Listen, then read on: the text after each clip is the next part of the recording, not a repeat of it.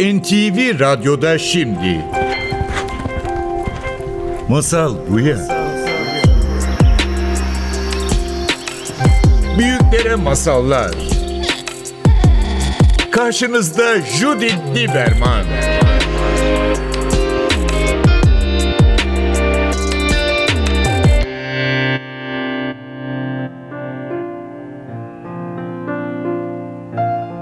Masal Buya'ya hoş geldiniz. Bugün benim konuğum Gökçen Zoğucu. Gökçen sana e, şahir etiket yapıştıralım bugün. Bir de çocuk kitap yazarı. Benim önümde şu an yazdığın iki tane kitabı var. Biri Limon Kent'in Kahramanları. O da İtaki Çocuk'tan çok yeni çıktı. Yani sıcak sıcak matbadan hala diyebiliriz. Öteki biraz daha önce tam da pandemi başlamadan önce çıkmıştı hatırlıyorum. Çünkü o zaman kitap fuarından almıştım geçen sene. Uykusu Kaçan Ormanı çok da tatlı bir kapağı var. Buna senin son iki çocuk kitapları ve biraz onlardan bahsetmek için bir aradayız. Şiir yazan ve kitap yazan bir baba olarak hoş geldin Gökçen. Hoş bulduk sevgili Cimit. Seni görmek çok güzel. Evet şimdi bu kitaplar, bu kitaplarla maceran nasıl başladı? Çünkü senin bir kızın var ve galiba onunla birlikte başladı bu masal anlatma, çocuklara masal yazma maceraların. Biraz oradan başlayalım. Çocuklara kitap yazmaya, masal yazmaya nereden başladın? Çünkü senin kitapların gerçekten gerçek masallar diyebiliriz. Modern masallar yani o tondan ve hayal gücünden çok net bir masal imzası var içinde. Çok teşekkür ederim. Ee, şöyle bir hikayesi oldu. Kızıma masal okuyorum geceleri. O zamanlar 4-5 yaşlarındaydı kızım.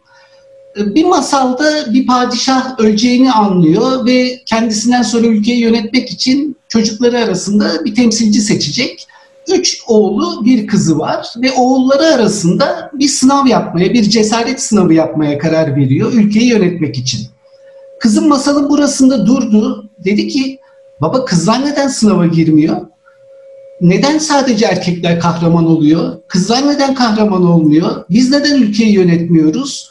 O 4-5 yaşındaki çocuğun gözündeki asilik, o isyan, o gözleri dolu dolu karşı çıkışı o kadar içime dokundu ki biz 4-5 yaşındaki bir kız çocuğuna masalla onun ülkeyi yönetecek kişi olmadığını cinsiyeti nedeniyle sırf söylemiş oluyoruz. Ona bu bilgiyi aktarmış oluyoruz. Hani masallar çok güzel ama bazıları çok masum değil.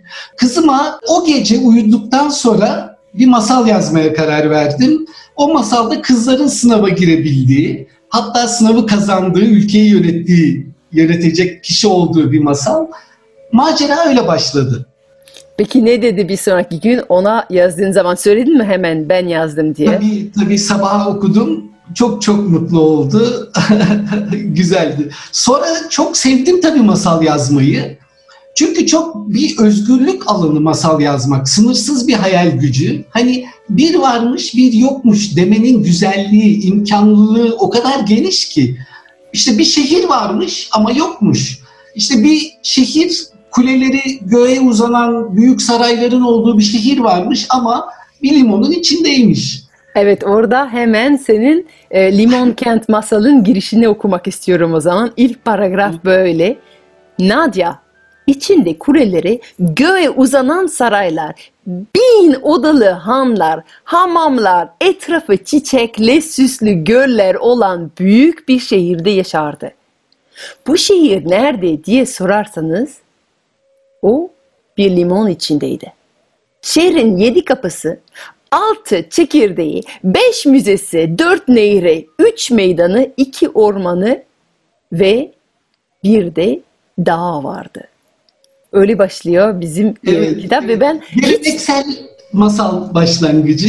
Geleneksel masal başlangıcı çünkü dediğim gibi sinirsizlik var bunun içinde ve çok sevdiğim bir şey zaten masalları içinde. Yani bir kum tanesinin içinde bir evren sırdırabildiğini söylüyor şair ve masal orada e, ortak inanıyorlar. Zaten bu masal kitabın içinde deliler ve çocuklar birlikte koydun. Deliler ve çocuklar birlikte koymak benim için aslında şiirler ve masallar birlikte koymak gibi. Çünkü delilerin mecra bence şiir ve çocukların mecra masal. O hikayede deliler ve çocuklar birlikte şehir kurtarıyorlar ama bu şehir nerede diye sorarsanız o da bir limon içindeydi. Ve bunu hissettiğimiz anda yani başlangıçtan şey diyoruz. "Ha, işte dalıyoruz. Yani sinirsizlik, sinirlilik içinde olabilir. Demek ki özgürüz. Yani aslında bu her şeyin mümkün olduğu bir dünyanın sinirleri çiziyor. Yani Evet, nefis bir özgürlük alanı sunuyor masal. İşte bir de adam varmış, üç gözü varmış. Bir kadın varmış, kuyruğu varmış kertenkele gibi. Sen ne dersen o. Normal yaşamda olur mu? Olmaz. Ama masalda hepsi olur. Bu olanaklılık çok güzel masal için. Öyle onun tadını aldım. Ve öyle kızımla birlikte kızım diyor ki hadi baba bir masal uyduralım. Ve masal uydurmaya başladık onunla. Sonra Evet. onlar yazıya döküldü. Böyle bir başlama hikayesi oldu. Ve tahmin ederim ki yani bu yazıya döktüğünüz olan masallar sizin hayal ettiğiniz yanında bir hiçtir yani. Çünkü bazen öyle bir bence bir hataya düşüyor olabiliriz. İlk bir masal uydurduğumuz zaman ailecek hemen onu basmamız gerektiğini veya yayınlamamız gerektiğimizi düşünebiliriz. Ama burada aslında siz önce çok uzun zaman birlikte Lena ile birlikte masal ve hikaye uydurdunuz ve şu an bu elimde tuttuğum olan o iki kitaplar büyük bir ihtimalle evinizde anlatılan masalın sayesinin yanında çok az değil mi? Evet evet Judith yani bu konuda hani senin yaptığın e, şey de çok önemli. Anlatmak yani sözlü edebiyat maalesef yazılı edebiyatın altında ezildi bu yüzyılda. E, oysa hani sözlü edebiyatın çağrışımı bir çocukta ya ben mesela isterim ki hikayelerin anneler, babalar, yetişkinler kendileri eline çocuklarına masalları okumasınlar. Çünkü okuma diliyle anlatma dili çok başka. Kendileri oradan önce okusun ve çocuklarına kendi dilleriyle nasıl anlatıyorlarsa anlatsınlar. O çocukların hayal güçlerinde, akıllarında o kadar bambaşka canlanacak ve o kadar unutulmaz olacak ki. Sözlü edebiyat maalesef bu bu çağımızda sen buna bir şeyler yapmaya çalışıyorsun çok güzel bir şekilde. Biraz geride kaldı ona üzülüyorum evet. Bir de onu da söylemek istiyordum. O yüzden bence seninle konuşmak çok önemli bugün. Çocuklarla birlikte bir şey hayal ettiğimiz zaman çocuklar biliyorlar ki şu an bu akşam babamın bana okuduğu masal sadece bizim aramızda. Yani o ilk ona yazdığın olan masalı ona okuduğun zaman biliyor ki dün gece yoktu bu sabah var bu masal. Ve niye var? Çünkü ben dün bir şeye şikayet ettim. Ve benim için yazılmış. Ve bazı anneler, bazı babalar bana diyorlar ki ya ben uyduracağım masal çok kötü olur. Uydurmayın, profesyonellere bırakın bu iş. Ama her zaman şey diyorum, çocuğunuz çok sizden şey beklemez, bir Harry Potter beklemez ilk gününden itibaren. Kim bilir çıkabilir de ondan sonra da. Dün gece yoktu, bugün var ve sırf senin için yapılmış demek zaten o kadar büyük ve büyülü bir değer katıyor ki yazdığınız şey bir edebiyat eseri olmasaydı bile yine de çocuğunuz buna bayılır ve ona onun için çok özel bir yer alır. Yani şimdi ayrıca e, Lena çok şanslı çünkü sen hali hazırda yıllardır e, kelimelerle işler yapıyordun ve şiir yazıyordun ve o yüzden alışıksın. Ama bence her ebeveyn yapabildiği bir şey. Hiçbir şey, hiçbir şiir yazmamış, hiçbir hikaye yazmamış olan bir kişi çocuğu için bir şey uydurabilir. Anlatalım ve gitsin. Anlatalım ve uçsun değil mi yani? Her şey kalmak zorunda değil, her şey yayınlanmak zorunda değil ama bu kitaplar yayınlanmış diye ayrıca çok mutluyum. Limon Kent'in kahramanlarına dönmek istiyorum. Çünkü bu hikayenin içinde çok önemli yani bizim çağımıza çok konuşan önemli bir felsefe konu buldum aslında. Biraz orada hem çocuklara hem ebeveynleri ne bence sesleniyorsun. Sadece çocuklar için bir kitap değil, birlikte okumak için bir kitap yazdın aslında. Ve konu e, bizim sürekli ertelediğimiz her şey. Yani orada e, bir paragraf okumak istiyorum. Düşünmek, daha sonra demek ve unutmak. Daha sonra. Bu iki sözcük bir köprüydü. Düşünmek ve unutmak arasında.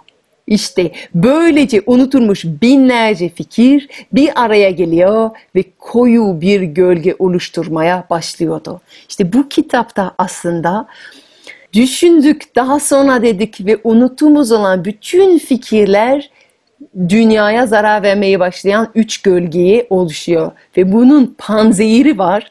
Daha sonra gölgelerin panzehiri nedir? Hemen şimdi. Hemen şimdi demek bu daha sonranın enerjisi yok ediyor. Orada bunu ama kimsenin farkında olmadığı bir savaş sürüyordu. Ne zaman daha sonra denilerek unutulmuş fikirlerden bir gölge oluşmaya başlarsa birileri de hemen şimdi diyordu. En çok da çocuklar. Şimdi yapalım diyorlardı yetişkinleri. Lütfen haydi hemen şimdi yapalım. Ve gölgeler dağılıyordu. Bu söz ne zaman bir evin penceresinden dışarı taşsa orada gölgeleri dağıtan tatlı bir esinti oluyordu. İşte bu, bu, bu savaş, bu hemen şimdi çocukların çok iyi bildiği çocuklar bizi şimdi zamana çekiyorlar ve daha sonra bizim ertelediğimiz bin bir istekler, hayallerin arasında bir savaştan bahsediyor bu kitabı. O fikir nereden çıktı? Ondan biraz bahsedelim. Ee, aslında çok kendimden diyebilirim. Ertelediğim fikirler çok güzeldi. Unutmam ben hiç onları diye düşünüyordum. Fakat nasıl unuttuğumu, ne zaman unuttuğumu anlayamayacağım kadar çoğaldığını fark ettim. Gerçekten gündelik hayatımız bizi e, dağıtabiliyor. Yorgun oluyoruz işten eve dönerken ya da daha basit uğraşlarla uğraşmak falan e, daha çekici olabiliyor birçok kez. Ama böyle geçtiği zaman da hayat geriye güzel bir şey kalmıyor. Güzel bir şey bırakamıyoruz.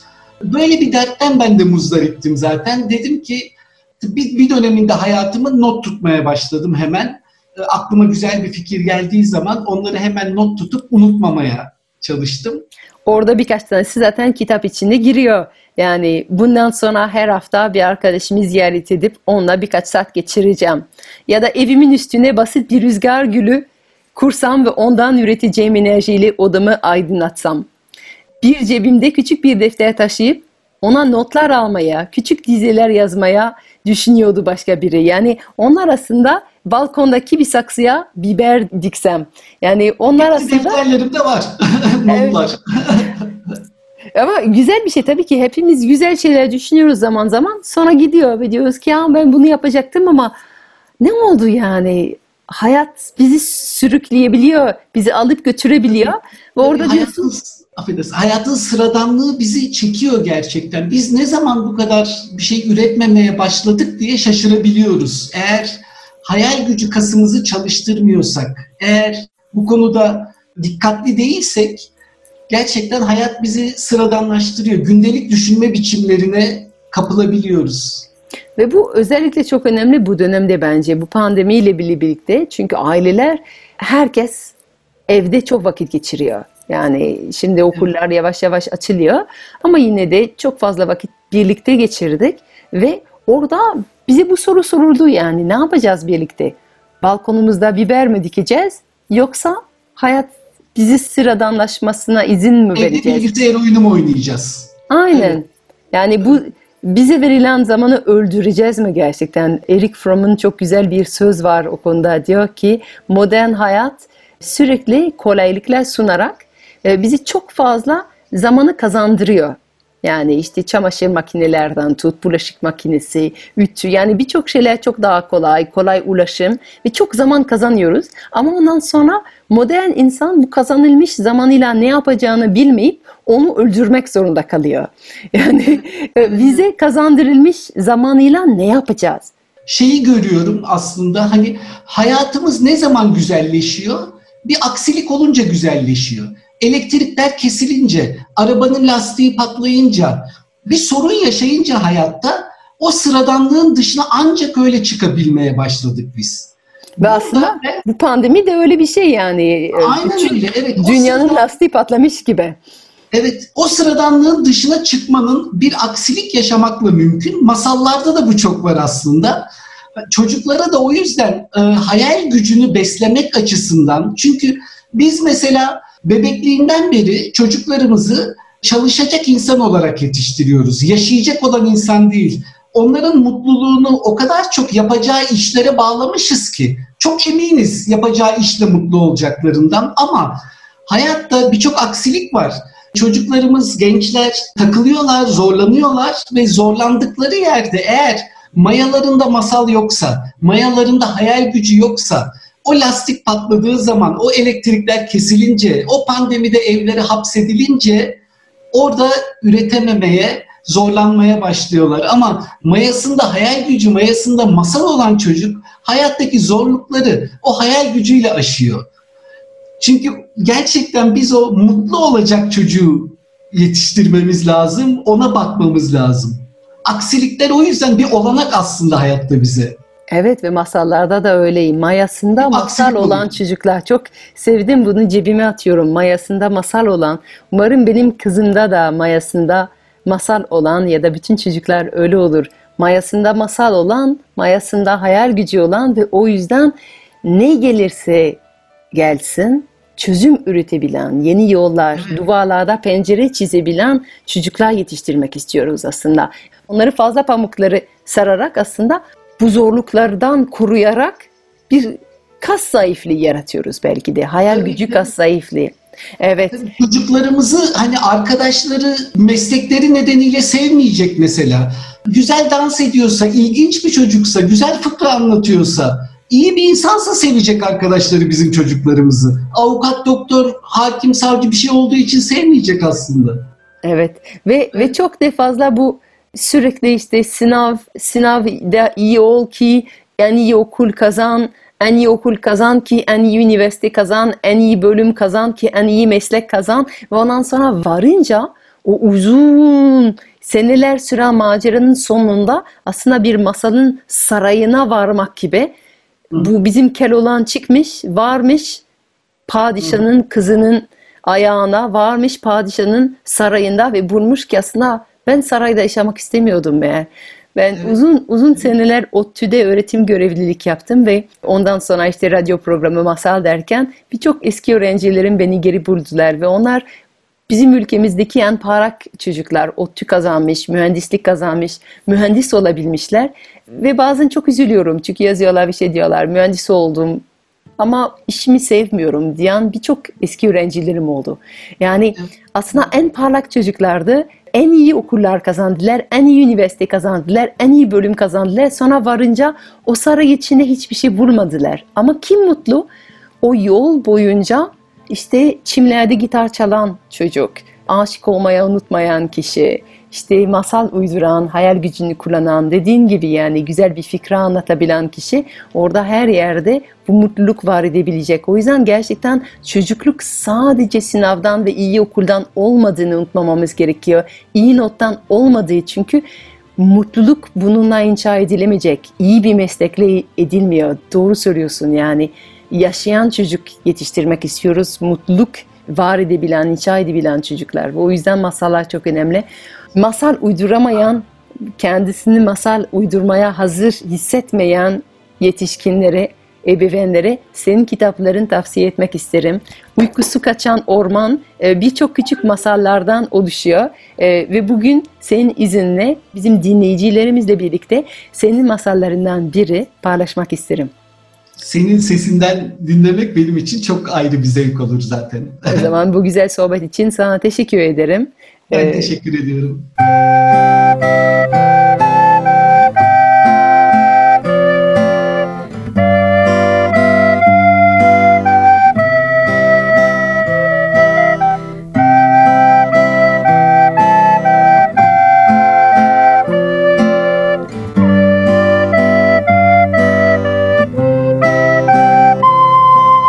Ormandaki eğlence gereğinden fazla uzamıştı.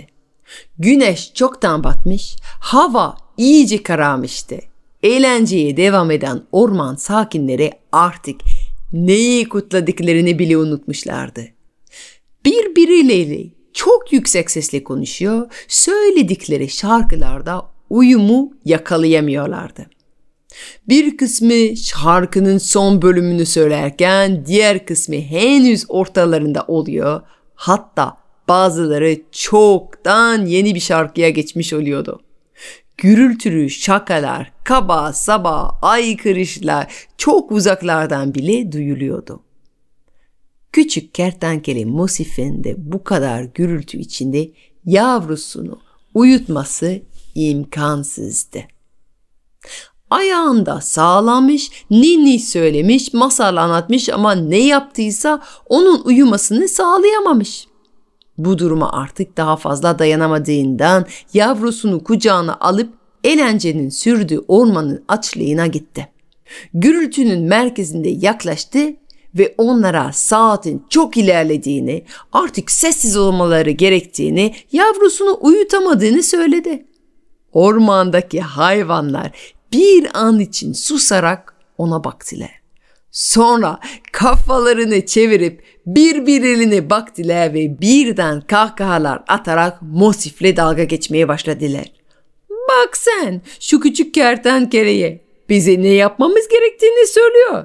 Buradan hemen kaybol yoksa seni ayağımızın altında alırız dediler. Mosif yaşlı gözlerle onlara derdini anlatmaya çalıştıysa da o küçük boynunla bize akıl öğretmeye kalkışma ve hemen buradan kaybol dediler. Kertenkele Mosif, eğer bir gün siz de uyuyamazsınız, bunun ne kadar kötü bir şey olduğunu anlarsınız diyerek üzüntüyle oradan ayrıldı.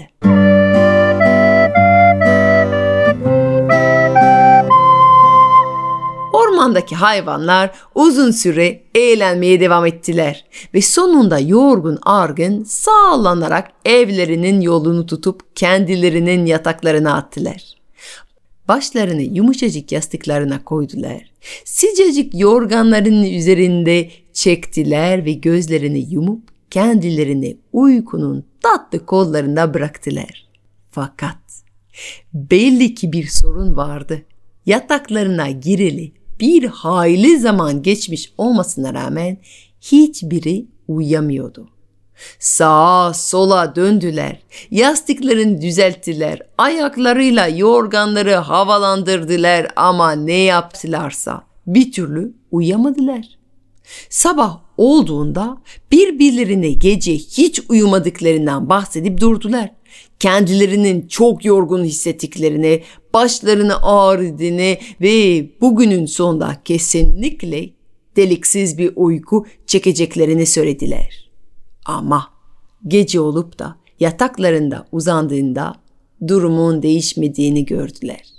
Gözlerinden uyku aktığı halde yatakta bir o yanda bir bu yanda dönüyor. Başlarını kollarının arasında alıyor. Bacaklarının havaya dikiyor. Yine de ne yaparlarsa yapsınlar bir türlü uyamıyorlardı. İkinci günün sabahında ormandaki bütün hayvanlar uykusuzluktan yerlerde sürünüyor. Ayakları üzerinde duracak gücü kendilerinde bulamıyorlardı. Gün boyu bunun sebebini düşündüler ama akıllarına hiçbir şey gelmedi. Sadece bu kadar uykusuzluğun üzerinde akşam olunca güzel bir uyku çekeceklerinden eminlerdi. Ancak üçüncü gece de öncekilerden farklı olmadı. Uykusuzluk artık dayanılır gibi değildi. Sonra birden şaşkınlıkla sincapın mışıl mışıl uyuduğunu fark ettiler. Hem de öyle derin, öyle tatlı uyuyordu ki gözlerine inanamadılar. Hemen onu uyandırıp bunu nasıl yaptığını sordular. Sincap şaşkın şaşkın onlara bakarak neyi nasıl yapıyorum dedi. Uyumayı tabii ki dediler. Nasıl uyuyorsun? Ormandaki bütün hayvanlar üç gündür uyuyamıyor. Sincap bunun sebebini bilmediğini, sadece her zamanki gibi yatağına yattığını ve bir süre sonra kendiliğinden uykuya daldığını söyleyebildi. Bunun üzerine hepsi birlikte düşünmeye başladılar. Uyumayalı tam üç gece olmuştu. Acaba üç gece önce ormandaki tüm hayvanları etkileyen bir şey mi olmuştu? Yedikleri bir şey mi dokunmuştu ya da ne bileyim yanlış bir şey mi yapmışlardı? Uzun uzun düşündüler. Ancak akıllarına pek bir şey gelmedi. Sonra Sincap'a sormaya karar verdiler. Üç gün önce ne yapmıştı? Başına tuhaf bir şey gelmiş miydi? Sincap da anlatmaya başladı. Üç gün önce her zamanki gibi ormanda ceviz topladığını, arkadaşlarıyla gezdiğini, gece ormanda yapılan eğlenceye katıldığını, sonra uykusu geldiği için yuvasına doğru yola çıktığını söyledi. Bunları anlatırken o anda aklına bir şey gelmiş gibi durdu ve gözleri ışıldadı. Etrafındaki hayvanlar onun oğlan dışı bir şey hatırladığını anladılar ve heyecanla haydi dediler anlat anlatsana neden durdun?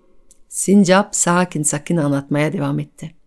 Yuvasına giderken yolda kucağında yavrusuyla ağlayan bir kertenkeleye rastladığını, onun çok üzgün gördüğünü söyledi. Bütün hayvanlar başlarını öne eğerek sessizleşti. Kertenkelenin ona yavrusunu uyutamadığından, hayvanların gürültüsünden, kendisiyle alay ettiklerinden bahsettiğini anlattı. Sonra onlara yardım etmek istediğinden ve kertenkelenin yuvasını o gece nehirin diğer tarafına taşıdıklarından, yavrusunun orada uyuyabildiğinden söz etti. Hayvanlar atalarını hemen anladılar tabii. Mosif'le nasıl alay ettiklerini, onu nasıl da küçümsediklerini hatırladılar ve yaptıklarından çok utandılar. Sonra sincaptan kendilerinin kertenkelenin yuvasına götürmesini istediler. Onu görür görmez defalarca özür dileyip hatalarını anladıklarını söylediler.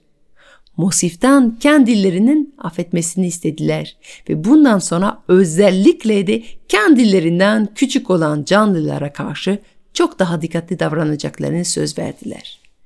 Kertenkele Mosif'in ormanda yaşananlardan hiç haber olmamıştı.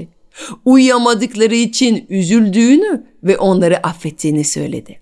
Yuvasını alıp hep birlikte eski yerine taşıdılar ve o gece ormandaki tüm hayvanlar mışıl mışıl uyudu.